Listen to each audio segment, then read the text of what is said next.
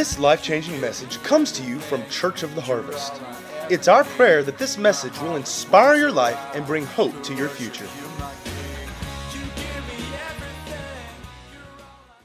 was talking about process and patience, and I missed the next Sunday, and Sean and I went out of town, and I'm going to finish it today. Had so many of you guys asking about that.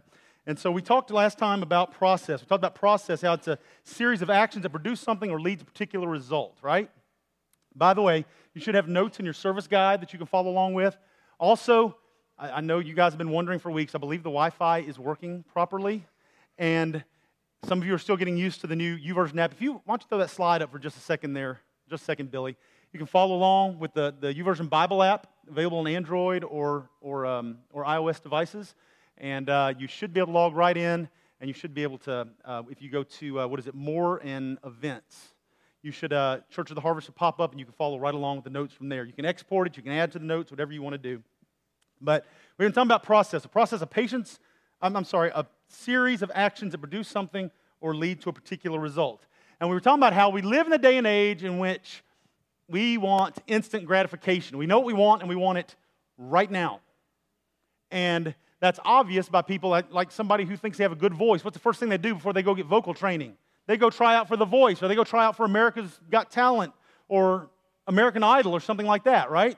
Because they want that instant gratification. They don't want to have to do like everybody else in history has done and develop their gift and grow into that and, and take steps. They want to instantly step into, you know, what they see as the ultimate dream, right?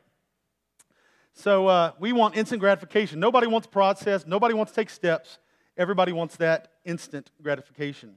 Uh, in like manner, we go through the process of life, processes of life physically, right? How many of you have gotten to the point in your life where you can recognize the signs that your body is getting a little older? Things change a little bit, don't they?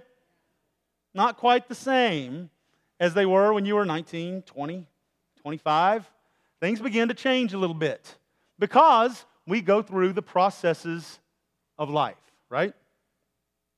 Our souls, as Christians, our souls are also in process.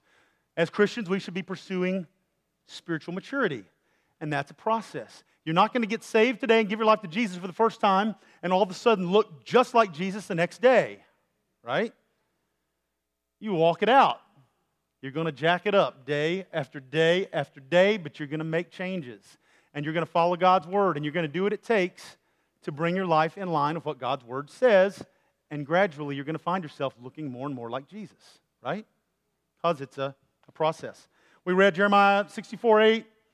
Yet, O Lord, you are our Father. We are the clay, you're the potter. We are all formed by your hand.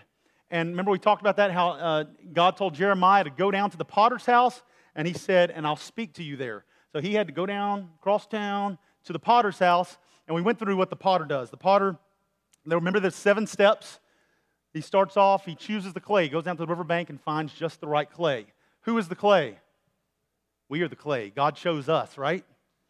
Uh, second was the wedging. Remember, the wedging is where they, they work the air bubbles out. If you don't get the air bubbles out of that clay before you fire it, you're going to have a problem, right? So they, they put pressure on it and they, they push all those, um, all those air bubbles out. And then the process, it's called throwing. Wherever in the world they call it throwing, I'm not sure. Maybe one of you can tell me. But this is where they actually put it on the wheel and actually begin to form something out of that lump of clay. And then the altering. This is where they come through and, and begin to add pieces to and take pieces off of. And they take the knife to it and they begin to cut designs into it and different things like that. Next comes the bisquing. This is where it's put out in the sun, and this is the most fragile state. It's been worked on, it's been cut, it's been altered, and all these things. It's put out in the sun to dry, right? And then six comes the glazing. They come and they put that, that whatever that is, they put on there to, to actually glaze it and give it its, its brilliance and its shine. And then lastly, they do what? They put the fire to it. And that's what actually strengthens it incredibly, right? So we are all in process, and that's what God compares this process. And He's talking to Jeremiah, and He's comparing the processes of our life to the potter and the clay. And we saw in God's Word how God is, is referred to as the potter. It actually, um, the word that actually was translated potter here is, is refers to um, a, a, creative ability. And it's one of the same words that was used to refer to God in the garden as He created man. He was the potter, right? He used his creative ability and He created man. So we, we were talking about process, But I want to talk a few minutes about patience now. And patience is almost probably even more of a difficult word than process is for us sometimes. How many of you can just be, be really honest and say that you struggle with patience? I should have like four hands up. Patience is tough sometimes. And this, this culture doesn't help, does it? We live in this technological age where we can look up anything in a second, right? You have a question that crosses your mind, you're like, oh, well, Siri, you know, how do you, you know, whatever it is. And we get the answer we want immediately to many of the questions of life, right? Patience, I looked up the word patience as I always go to the dictionary first, and I felt like an idiot. You know why? Patience in the dictionary says the act of being patient. I was like, that doesn't help anybody. So, of course, we got to go to the root word. We got to go to patient. Patient. And I thought this was really good. Bearing pains or trials calmly or without complaint. Yeah. Manifesting forbearance. Forbearance would basically mean dealing with a difficult person. You ever been there? or difficult situation? Manifesting forbearance under provocation or strain. Not hasty or impetuous, or doing, doing something quickly without thought. Not hasty or impetuous. Steadfast despite opposition. Uh, I'm sorry, steadfast despite opposition, difficulty, or adversity. The, being able or willing to bear. Doesn't that sound like fun? Patience. You just need to say it nasty. Patience. Ugh. Sounds like a nasty word, doesn't it? The New York Times in 2003, I read this article the other day. It said, Everything in modern life seems to gear toward ever greater speed faster computers, faster internet access, faster microwave ovens, faster trains, faster bikes, faster cars, wider, straighter roads that allow us to drive even faster. Do you hold your hand on the microwave door while something is heating? I totally. Some, a few of the guys were over the other day, and I was going, "Come on!" And I'm holding the microwave handle, and I thought, "How?" And I, I turned and I said that. I said, "How ridiculous when we get impatient with a microwave oven, right? That's ridiculous." Some of us in here remember the days before microwaves, right? We live in an impatient age, wanting and trying to make everything and everyone, everyone around us faster at a pace that only we dictate. Isn't that true? So, again, how many of us struggle with patience? Traffic, we change our whole schedule depending on traffic. We take back roads and go 30 miles out the way to avoid traffic. About lines, the doctor's office. Oh, got to. I told y'all we were going through the, when we were talking about changes physically, and I said I actually had to go see my dad's urologist last year for the first time. Waited in his office one time for four hours. That'll just ruin your day. Sometimes we struggle with patience with maybe you're just waiting on retirement. Maybe you hate that job. And you were just patiently waiting on this thing to be over so that you can retire. Maybe waiting on a sermon to end.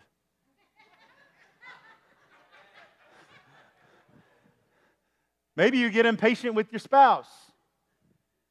Anybody here guilty of being impatient with their children? Nah, nah, nah.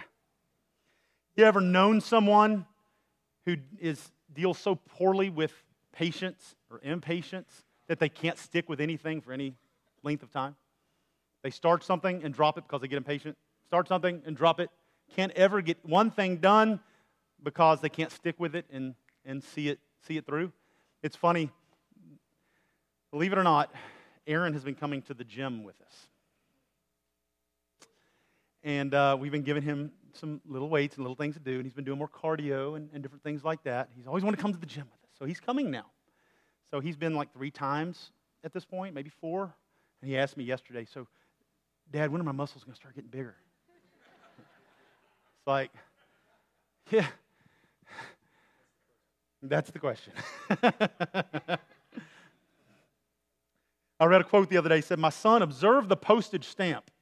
Its usefulness depends on its ability to stick with one thing until it gets there. that not true?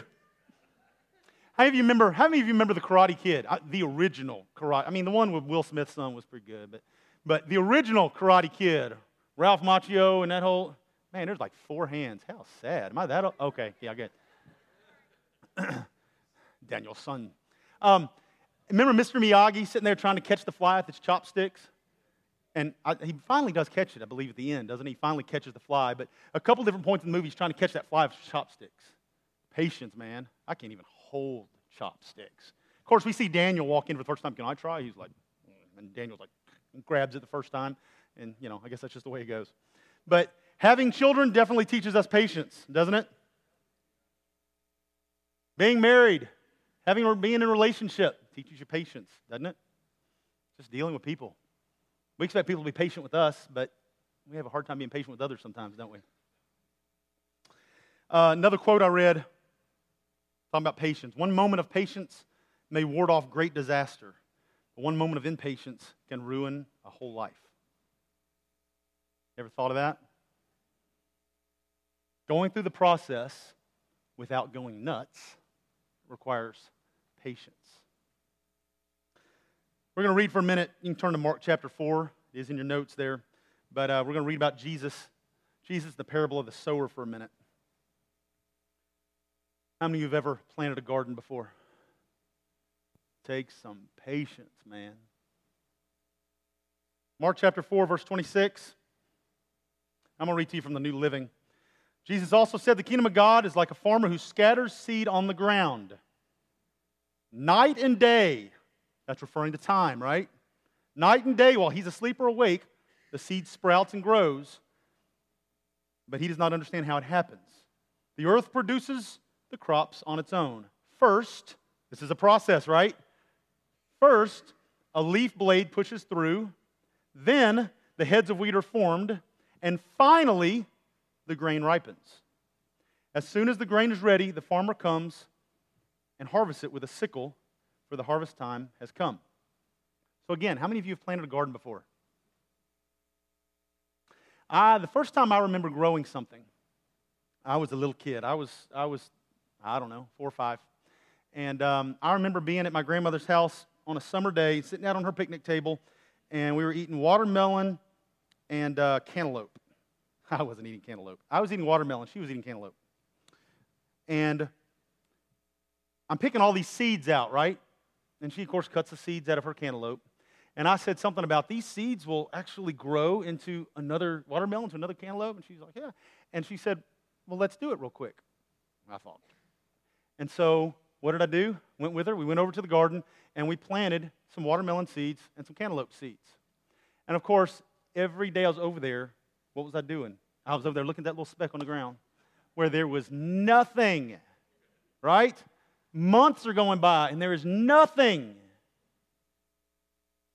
And then I remember eventually I'd kind of given up, right? I'd kind of forgotten about the whole thing. And one day I remembered and ran over there. There's a little thing sticking up. So every day I come back and I check, and it's not any bigger, right? I forgot about it again because it took so long.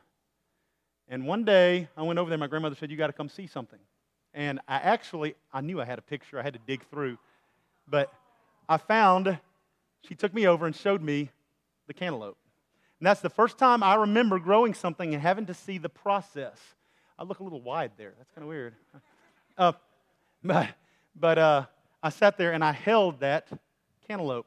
At the same time, I couldn't see, but over to the side, if I remember correctly, there was a watermelon. It was about, it was about that big. And I wanted to pick it. She's like, don't pick it. I want to pick it. No, don't, don't pick it. Leave it alone. Leave the watermelon alone.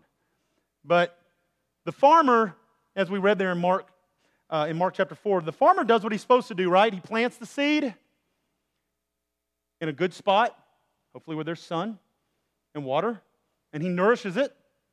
And it says the weeks go by, go by and months go by. He doesn't understand exactly how it happens, but he slowly begins to see it grow. And if the seed was sown on good ground, in good conditions, it will bear fruit, right? A good farmer also, would also said in there, a good farmer knows when to harvest. He doesn't act hastily. He doesn't try too quickly to try and jump to the end product. He doesn't try and pick that thing too early. He knows to wait to the right moment until it's ready. It's patience, right? In the same way, talking about the process of our souls, we've got to keep planting God's word in the soil of our hearts, right? We've got to allow Him to do a process in us.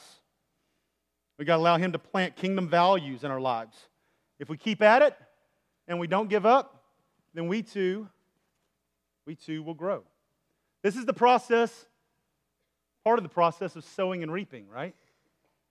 Sowing and reaping is a biblical thing. It's a process that requires time, requires patience. And how many of you know something I thought about in this? When you sow negative things, you reap negative things, right? Here's the funny thing when we sow negative things, many times we, we reap negative things very quickly. How many of you know that when you sow positive things, doesn't it seem like it takes patience? You've got to wait to see, to reap those good things to come back. Does that make sense? I was thinking about this. You know, you can you can throw your marriage away. You can sow negative things in your marriage day after day and month after month and year after year. And have you know when the time comes you realize you're about to lose everything and you get your life right with the Lord and you start sowing good things in your marriage, your wife to treat you different that day? Guys? Many times you've got to sow those good things longer than you sowed the negative things. You've got to plant and you've got to plant and you've got to plant, and you will see fruit. You will see something come forth if you stick with it and you don't give up. But many times, sowing negative things, we see that quick result. But if we sow positive things, we've got to stop and we've got to be patient. And we've got to believe that we will see that end. I want to give you a couple things real quick, a couple points about patience. Firstly, patience requires trust in God. Patience requires trust. So, Jeremiah 29 11, we read this last time, our, the graduation scripture. For I know the plans I have for you, says the Lord. Plans for good, not for disaster, to give you a future and a hope. How many of you graduated this year? And got a graduation card that had that on it? yeah, right, exactly. I know the plans I have for you, says the Lord, plans for good, not for disaster, to give you a future and a hope. We are pursuing a desired end. We're pursuing that future and that hope that God has for us. We are pursuing being a pleasing and acceptable vessel before the Lord, right? That's our desired end. But sometimes that road is longer than we thought it would be and a little more difficult than we thought it would be, and there's a few more potholes along the road than we expected. And we find ourselves, you may find yourself today standing in a place that doesn't look at all like what you felt God had for your life. But we've got to stop and we've got to be patient and we've got to be faithful and we've got to live our lives as worship before the Lord. And we've got to stand in faith and believe that He's going to get us to that desired end in our lives. He knows the plan He has for us, our future and a hope. Remember, we talked for a minute last time on, uh, on David, and I don't, I don't want to spend too much time on this, but they say that David was 10 to 13 years old when he was anointed king of all of Israel. He was brought in from the fields, right? And it, so he comes in, Samuel anoints him, he'll be the next king of Israel, pours the oil over him. And then what's his dad say? Get back out there with the sheep, man. Go take care of them. He already been tromping sheep mess through the house and everything else. And what does he do? He heads back out there. He was 17 they believe, when he defeated Goliath. A few years went by, didn't they? Standing out there in the fields, taking care of the sheep, king of Israel, right? They say he was 30 when he was appointed king of Judah, and he was 37 when he finally became king of all of Israel. From the point of being 10 to 13, he saw what God had for his life. The point of being 37 before he saw it fully fulfilled. Patience, isn't it? And that's what I was talking about. How, you know, what if he'd been told along the way? He had to go through a process if Samuel had anointed him and said, You will be king of all of Israel, but by the way, you're going to have to take out some lions and some bears and keep taking care of the sheep for a few years, and, and then you're going to have to take out a giant, and, and, and then the king's going to try and kill you multiple times, but, you know, if you stick with it, you'll make it. You know, it'll, you know all these things, you know. He, he told them what to pursue, and he stuck with what God said. Does that make sense? Do we believe that God is who he says that he is? Do we believe that he will do what he says he will do. Do we choose to believe Him and trust Him regardless of what our eyes see and regardless of how long it takes? Difficult sometimes, isn't it? Just, just being real, right? God always keeps his promises. We got to trust him. Proverbs 33 5 says, Trust in the Lord with all your heart, lean not on your own understanding. You might say, Well, I've been believing for my child to come to Christ for years. I have prayed and I have prayed and I have stood, and I don't see them any closer to God than I saw when I first started praying. It's been 15 years. You keep standing, you keep praying, you keep planning, you trust God, and you be patient, right? I've been believing for a financial breakthrough in my life. I've been a giver, I've been a tither. I went through Financial Peace University. I gave to a homeless guy the other day. I don't see the breakthrough I'm believing for. You keep trusting God's word, obeying it, following its principles, being faithful, trusting God, and being patient, right? It doesn't change who God is just because in a moment or in a year or in two years we don't see what God promised. We continue to stand and we continue to be patient in the midst of it all. I've been believing for healing for years. I've been standing on the healing scriptures. I listen to them every. Continue to stand. It doesn't change who God is just because you haven't seen your breakthrough yet. Be patient. Trust Him. Continue to stand. Continue to believe. Follow His word, and you'll see the breakthrough in your life. Amen? Number two, patience is a reminder that God's in control. I talked about this last time. patience is simply just recognition that His ways are higher than our ways. Patience is really a humbling thing in our life, isn't it? Patience is a humble reminder that God is in control. Father, not my will, but yours be done. Isn't that what Jesus said as he was in the garden? Sweating drops of blood. Patience is in the process, understanding that Father knows best. Um, recognizing that we're in process inspires humility within us because we're acknowledging the fact that we haven't arrived. We're in process, we have a long way to go, and that is okay. Another thing I thought of, I thought of yesterday as I was going over this, remaining patient and trusting God, it neutralizes fear and anxiety in our life. If you deal with fear, if you deal with anxiety, just, just try working on patience and trusting God. Those things will dissolve right in front of you. I want to read for a minute from Acts chapter 12. Acts chapter 12, verses 6 through 10. Talk about neutralizing fear and anxiety. The night before Peter was to be placed on trial, he was asleep, patiently resting in his faith that God is in control, right? He's asleep. Can you imagine that? They, he actually was supposed to be executed. It was a rigged trial. He's asleep. He's fastened with two chains between two soldiers. Others stood guard at the prison gate. Suddenly, there was a bright light in the cell, and an angel of the Lord stood before Peter. The angel struck him on the side to awaken him and said, Quick, get up. And the chains fell off his wrists. Now, you know he was sleeping if the angel had to strike him, right? Had to strike him. What's it like to get struck by an angel? I've heard touched by an angel, not struck by an angel. The angel told him, Get dressed and put on your sandals. And he did. Now put on your coat and follow me, the angel ordered. So Peter left the cell and following the angel. But all the time, he thought it was a vision. He didn't realize it was actually happening. They passed the first and the second guard posts and came to the iron gate leading to the city. This opened for them all by itself. So they passed through and started walking down the street, and the angel suddenly left him. Now, Peter's on trial, supposed to be executed the next day. I can't believe he was doing anything but trusting God because he was asleep. Most of us be sitting there and wait, trembling in fear. I'm going to be executed tomorrow, right? His trust in God must have been pretty solid compared to the Peter that we, we saw a year or two before this. He's patient in the process, knowing that God knows best. And you know what else is interesting in this? Where does he follow the angel? Back into the city where the soldiers were. They were going to execute him. That's trusting God a little bit, isn't it? He could have ran. He could have gotten away from Rome forever and not had to worry about those folks again. He was willing to walk through the process and trust God, wasn't he? We wait patiently on the Lord, doing things His way, and don't try and fight it. We're acknowledging that He's in control. Third thing I want to give you real quick patience allows for God's timing. This is huge. How many of you have struggled in your life with God's timing? You're like, Lord, man, Lord, come on. Come on, Lord. we struggle on through these times, right? Look at Habakkuk. If you know where Habakkuk is, I'll give you an extra minute.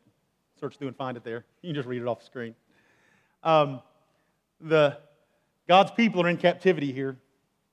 In Habakkuk in chapter 2, verses 1 through 3, in the New Living again, it says, I will climb up my watchtower and stand at my guard post. There I will wait to see what the Lord says and how he will answer my complaint. Habakkuk had some questions. he had some questions for the Lord about, you know, why are we in Babylonian or, or Chaldean, you know, captivity, right? And then the Lord said to me, Write my answer plainly on tablets so that a runner can carry the correct message to others. This vision is for a future time. It describes the end, and it will be fulfilled. If it seems slow in the coming, wait patiently, for it will surely take place. It will not be delayed. You know that it will not be delayed at the end of it, the last thing he says? Isn't that kind of funny when just a few words earlier he said, If it seems slow, wait patiently? It will not be delayed, but wait patiently. It won't be delayed. Wait patiently. Just wait. It won't be delayed.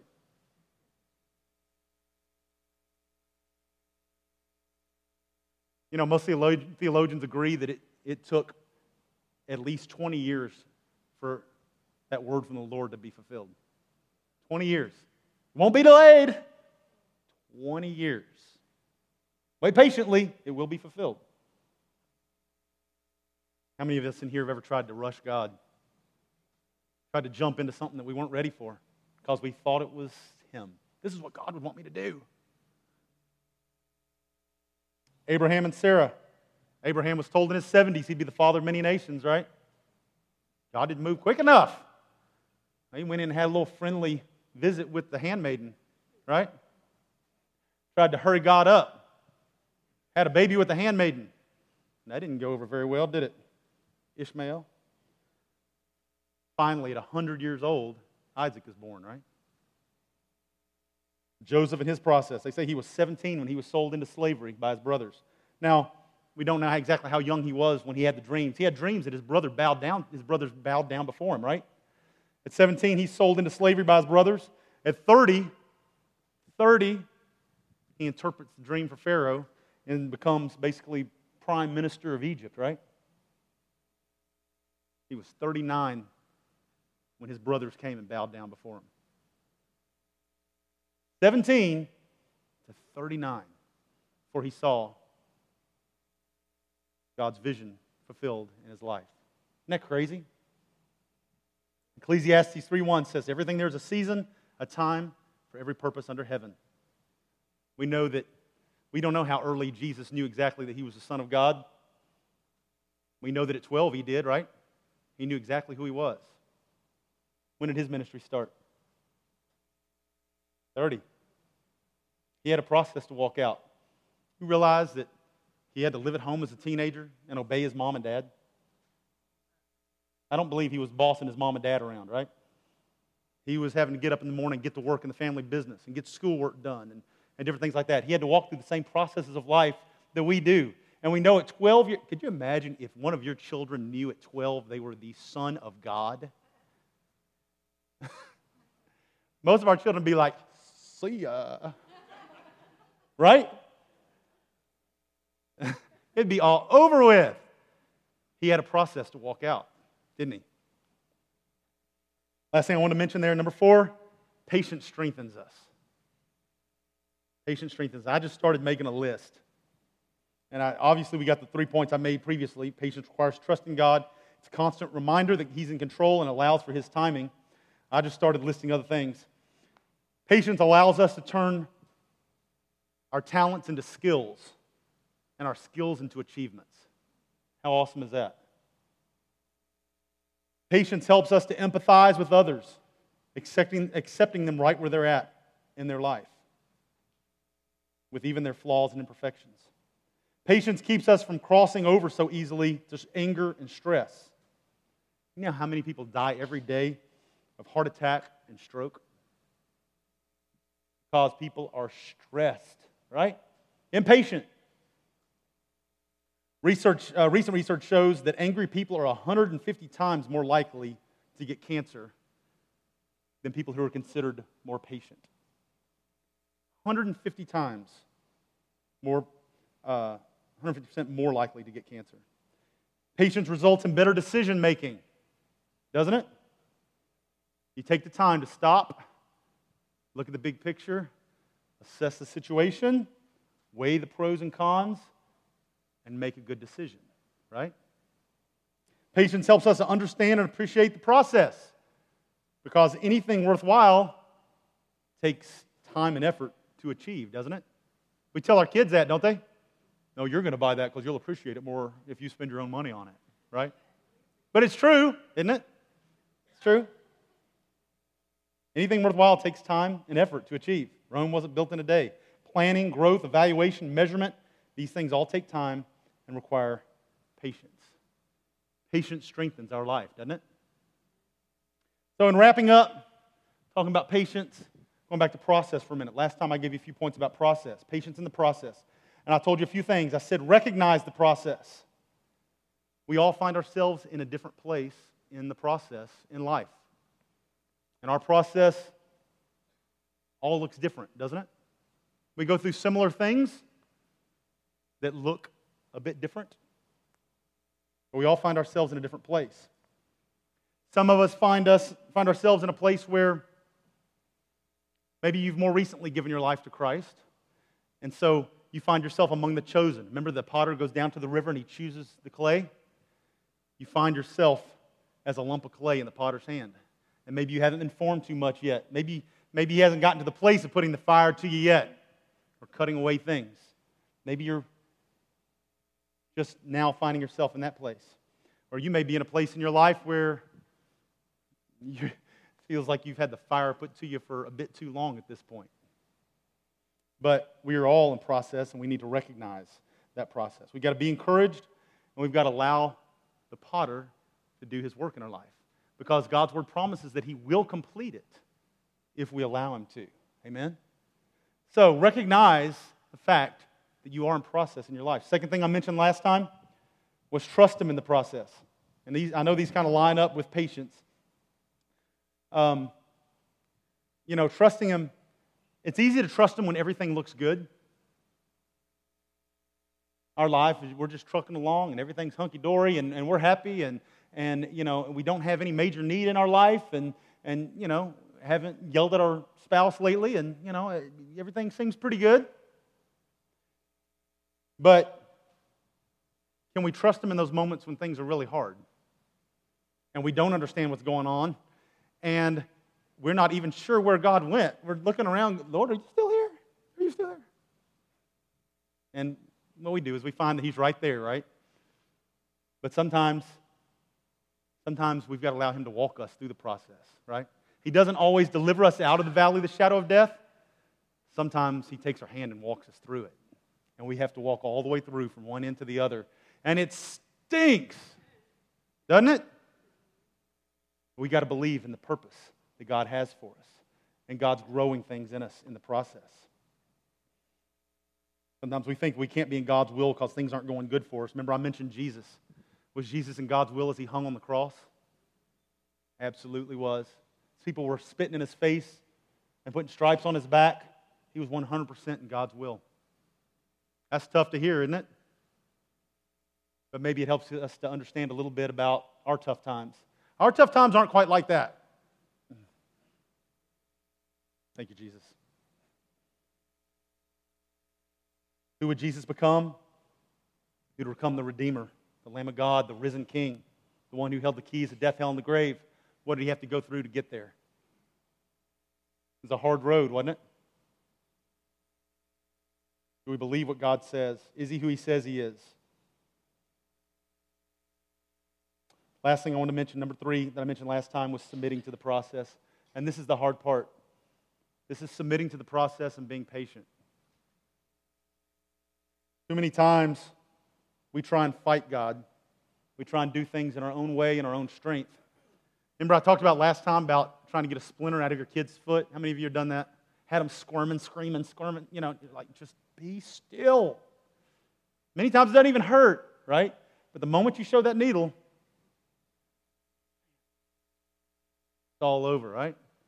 I think many times that's the way we live our lives before God.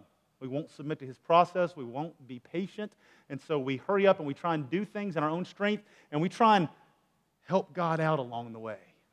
Like He needs our help, right? We try and help Him out and we end up in a bigger mess than we were to begin with. How many of you have been there? Yeah. You got to submit to that process. Proverbs 3, 5, and 6. Trust in the Lord with all your heart. Lean not on your own understanding. In all your ways, submit to Him. He will make your path straight. Our process, our patience in the process, is a form of submission. And really, that's what the Christian walk is all about. It's about submission. It's about submitting to Him and saying, Not my way, but your way. It's not about me, it's all about you. Isn't that what it means to give our life to Jesus? It means to surrender. It means I give up. I'm not going to rush things anymore. I'm not trying to try and do things my own way. I'm not going to do things in my own strength. I give up. I'm going to trust you in this.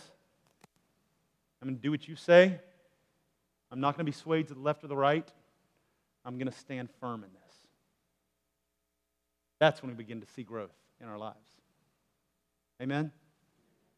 Let's bow our heads.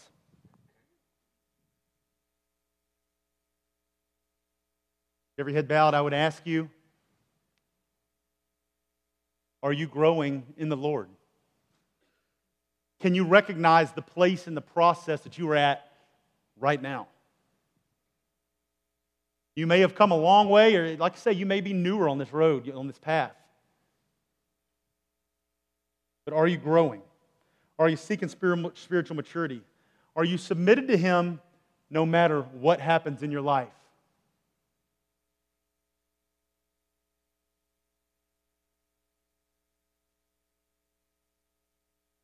I remember a lady in our church a number of years ago. I think I've mentioned this before, but I asked her how she was doing one time before service. She started crying in front of me. One of her kids was away from the Lord, and she was struggling in her marriage, and, and she was coming to church by herself. And, and she just started crying in front of me, and she starts telling me these things, and she was just broken.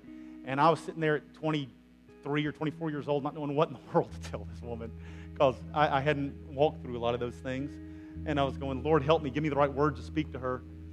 And before she could give me a chance to speak, she changed her words. She said, But, she goes, I know who my God is. She said, I trust him.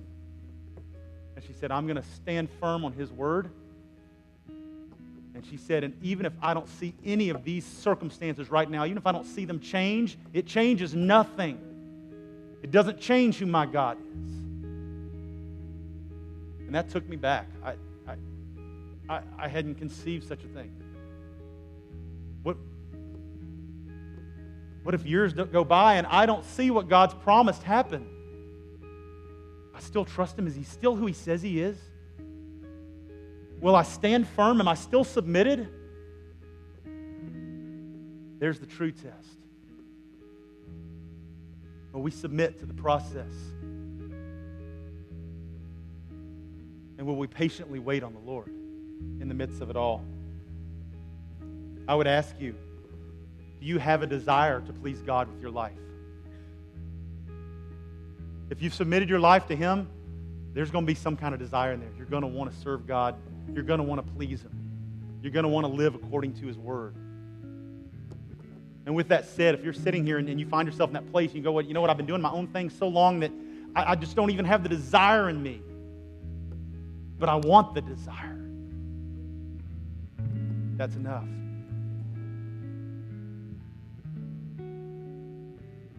I would encourage you, if you're in that place today, to surrender your life to Jesus. We're going to pray together in a moment. You're going to say, Lord, I'm, I'm, I'm not doing things my way anymore. I'm going to do things your way. I'm going to submit to your process and your way and not my own. Or you may have never given your life to Christ before. You know what?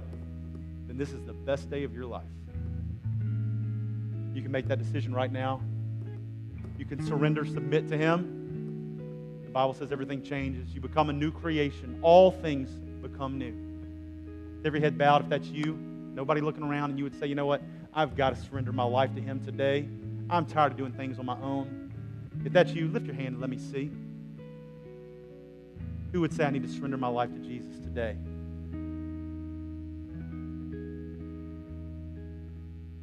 Who needs to get their life right? Amen. We're going to pray together.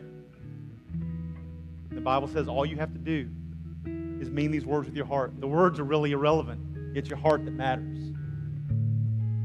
Submitted and surrendered, trusting that God has your best interest in mind, that He has a future and a hope laid out for you. Let's pray together. Dear God, I thank you for sending your Son, Jesus. I'm so lost, doing things my own way. I can't make it without you. Jesus, today I make you Lord of my life. I believe that you came by your own choice and you gave your life for me. You laid it down in my place so that I could live. I surrender my life to you today. I will follow you to the end. Holy Spirit, fill me, empower me to do all that you've called me to do. I will live for you from this day forward in Jesus' name. God, I thank you for every person that made that decision. And I thank you, Lord, that your promises are true and you're faithful. You do have plans for us, and it's a plan, it's plans for future, for a future and a hope. Lord, I pray for those among us today that feel so lost. They may maybe can't see a future and maybe don't feel any hope right now. Just pray, Holy Spirit, that you would just invade their hearts and lives right now. With that peace that surpasses all understanding. Holy Spirit, you're the comforter. Do your work in Jesus' name. Lord, help us along the way to recognize the process and to be patient in every step we take, recognizing that nothing in the process changes who you are. Nothing in our environment, nothing that we see, nothing that we experience changes who you are. You're our solid rock. You're our firm foundation. And we stand on you.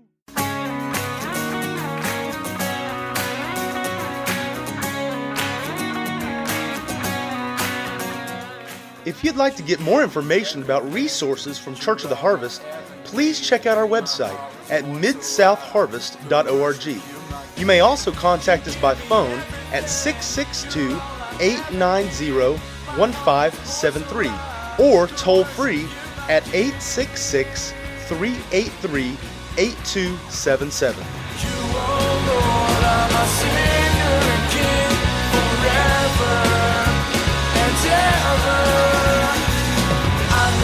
down